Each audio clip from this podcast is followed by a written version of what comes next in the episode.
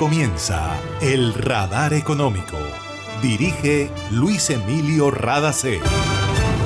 Soy Mabel Rada y esta es la emisión 10130 del Radar Económico. Estos son los temas en la mira del radar.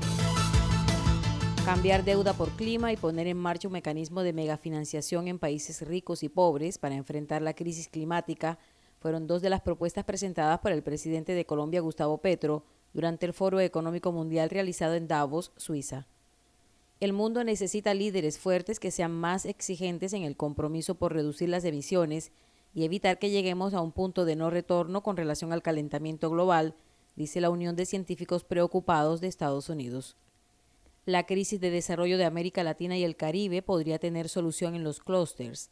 Es una propuesta de la CEPAL que asegura que si no crece la productividad, están en riesgo la lucha contra la desigualdad y los pactos sociales.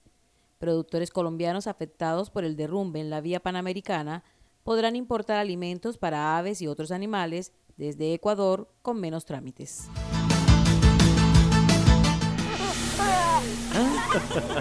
Una nueva energía se expande. Una energía que genera progreso y comodidad para la costa atlántica y el país. Somos la generadora y comercializadora de energía del Caribe, GESELCA.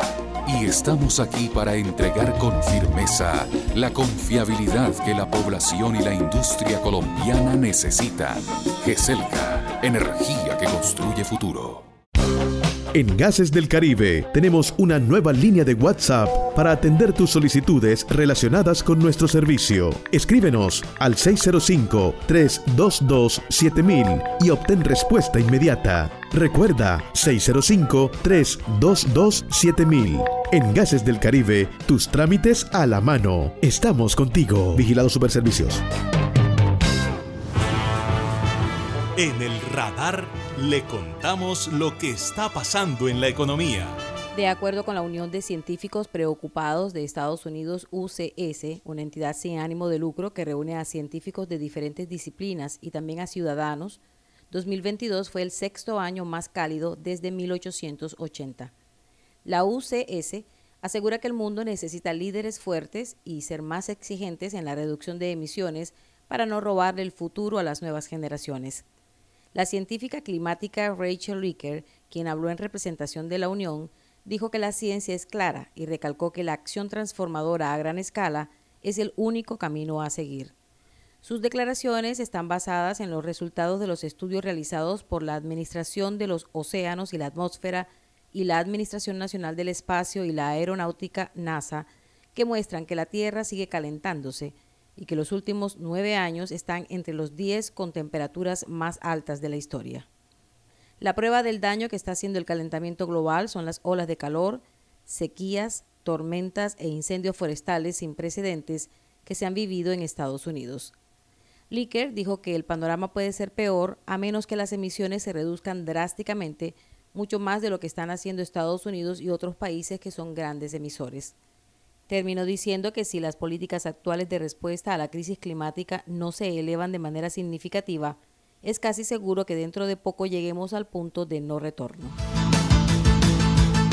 Resolver las causas que están provocando el cambio climático en el mundo y que ponen en peligro la vida debe ser una prioridad de todos los gobiernos.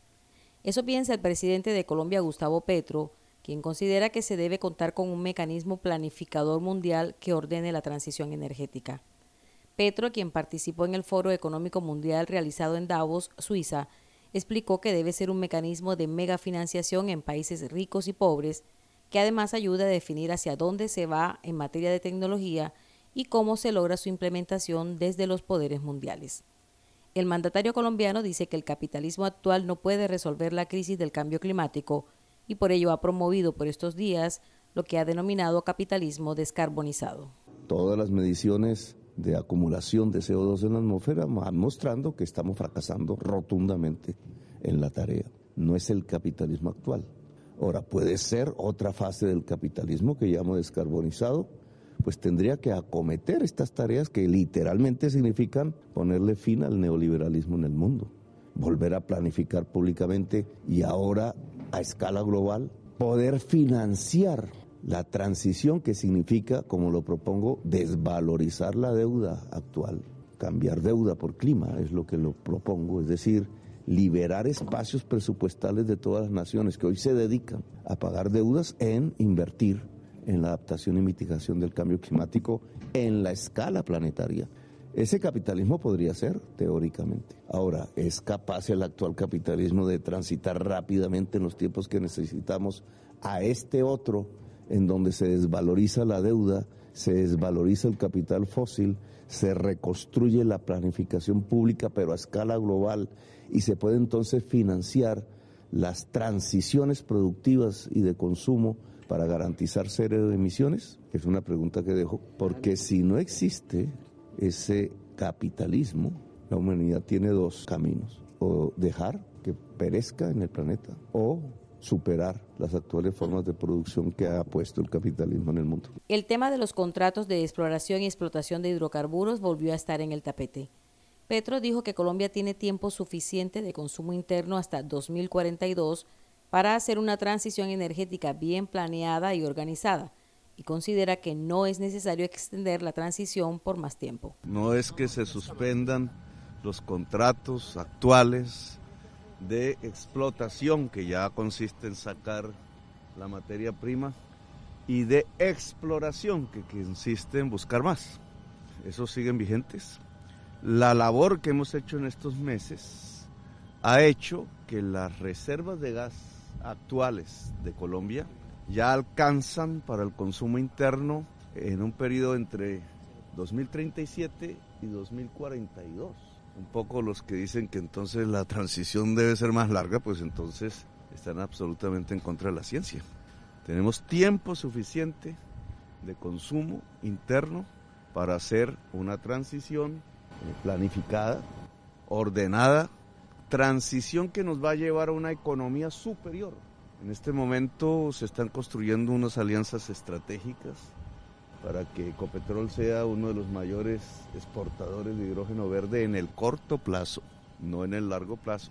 Se están construyendo unas alianzas alrededor de que Colombia sea un poderoso exportador de energías limpias, que es lo que haría que la economía colombiana aumentase y diera más prosperidad que nuestra vieja economía fósil. Al terminar su participación en el Foro Económico Mundial, el presidente colombiano dijo que el turismo y la exportación de energías limpias fueron temas centrales en los diferentes encuentros realizados durante su permanencia en Suiza. Señaló que están convencidos que con una fuerte inversión en turismo por la belleza del país y el potencial para generar energías limpias, Colombia podría llenar los vacíos que puede dejar la economía fósil de la que se depende en este momento. Nuestra energía nos inspira a generar actos responsables con la sociedad, la tierra y el medio ambiente. Estamos evolucionando. Somos GESELCA, energía que hace bien.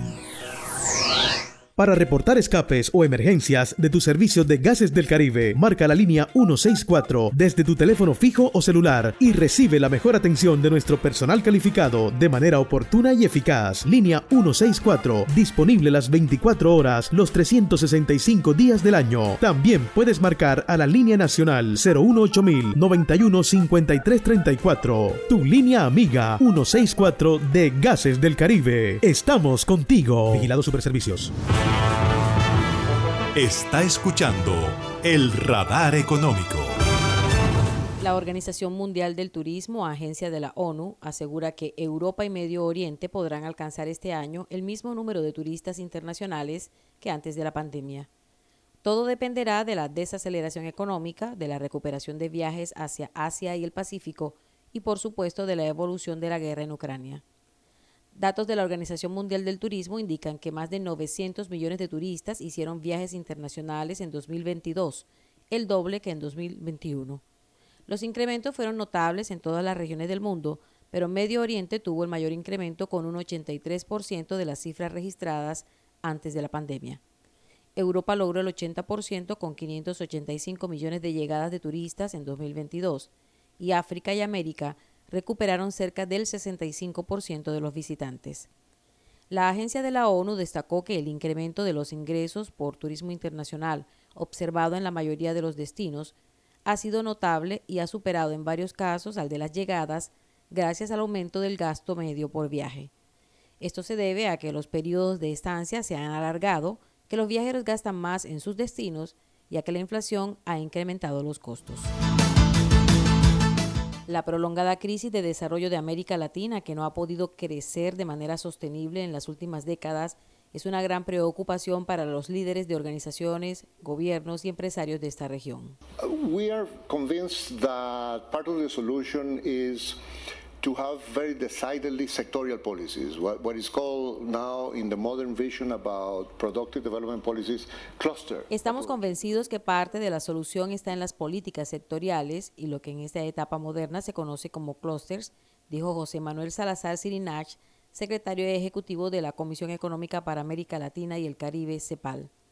Los clusters son asociaciones público-privadas que crean un espacio de gobernanza en el que todos los actores colaboran para promover la competitividad, crear empleo, innovar, buscar financiación y eliminar los obstáculos que frenan el crecimiento del sector. Salazar propuso la implementación de políticas basadas en clústeres como instrumento para promover el crecimiento y la diversificación productiva de esta zona del mundo, que solo ha experimentado buenos momentos cuando ha habido bonanzas de precios de productos primarios. Recalcó que la productividad no ha crecido nada en 30 años en América Latina, la región del mundo con el peor desempeño de productividad en las últimas cuatro décadas.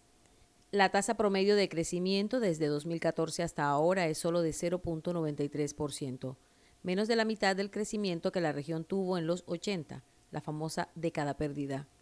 El secretario de la CEPAL dijo que la región ha fracasado estrepitosamente a la hora de promover la sofisticación tecnológica, la complejidad económica y la diversificación de la producción y las exportaciones. Esa es la razón para que los países de América Latina hayan caído en la trampa del ingreso medio.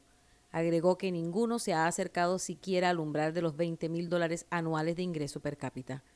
Mientras no crezca la productividad, la prosperidad, la creación de empleos y las políticas sociales no son sostenibles. Todo ello pone en riesgo la reducción de la desigualdad y los pactos sociales, dice la CEPAL. El Ministerio de Agricultura y el Instituto Colombiano Agropecuario ICA expidieron la resolución 00296 de enero de 2023 para garantizar la entrada desde Ecuador de alimentos para animales domésticos y de granja afectados por el derrumbe en la vía panamericana entre los departamentos de Cauca y Nariño.